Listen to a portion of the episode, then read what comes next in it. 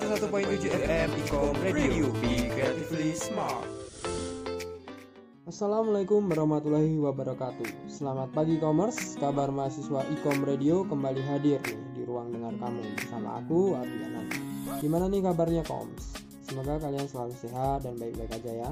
Meskipun kita semua masih dalam masa-masa sulit menghadapi COVID-19 ini Sejumlah informasi udah disiapin tim redaksi kabar mahasiswa untuk menemani suasana pagi kamu selama 2 jam ke depan dengan selingan lagu-lagu pop Indonesia.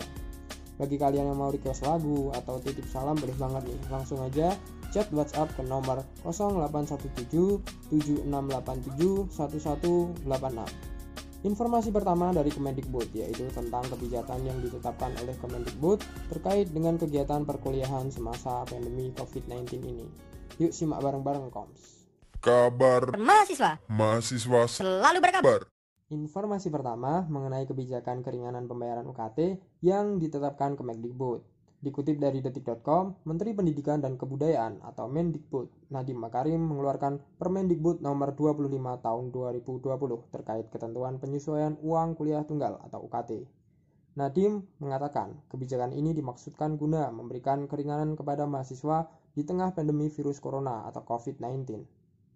Kami akan mengeluarkan Permendikbud yang memberikan keringanan UKT di bawah ruang lingkup kita yaitu PTN untuk keringanan UKT bagi mahasiswa. Kami mendapat berbagai macam tanggapan, berbagai macam input dari grup-grup mahasiswa, grup-grup dosen dan uh, grup-grup lainnya yang telah menceritakan betapa besarnya beban bagi banyak sekali uh, mahasiswa yang merasa dengan adanya belajar dari rumah, baik krisis ekonomi yang mungkin menimpa orang tua mereka dari sisi penghasilan, dan juga mereka tidak bisa mengakses berbagai macam fasilitas. Jadinya mereka meminta apakah ada arahan dari Kemendikbud untuk meringankan beban UKT mereka.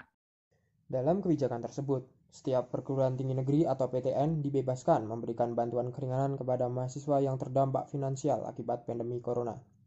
Dia juga mengatakan mahasiswa tidak diwajibkan membayar UKT bila sedang cuti atau tidak mengambil satuan kredit semester atau SKS. Tidak hanya itu, Nadi mengatakan mahasiswa yang mengambil mata kuliah di bawah 6 SKS hanya diwajibkan membayar 50% dari uang kuliah tinggal yang ada. Menurutnya, hal ini berlaku bagi mahasiswa program sarjana, sarjana terapan, dan program diploma. Selain itu, Nadi menjelaskan beberapa opsi keringanan UKT yang dapat dilakukan perguruan tinggi negeri, mulai dari mencicil, menunda pembayaran, atau menurunkan UKT. Menurutnya, opsi keringanan tersebut akan diatur oleh pihak perguruan tinggi. Kabar Mahasiswa mahasiswa selalu berkabar. Oke, ya itu adalah informasi pertama dari tim kabar mahasiswa sebagai pembuka acara pagi ini. Sebelum lanjut ke informasi selanjutnya, Arbi bakal bacain nih WhatsApp yang udah masuk dari Susan Keranggan. Nitip salam buat sobat sebat yang sering tongkrong di kantin Mbak Lia. Tetap jaga kesehatan dan iman ya. Semisal butuh masker dan hand sanitizer, aku ready stock. Request lagu Pak Rebo Bang, makasih. Oke, untuk nemenin aktivitas kamu sebelum lanjut ke informasi selanjutnya, langsung aja aku puterin lagu Pak Rebo, request dari Mas Susan. Stay tune and enjoy this music. Pak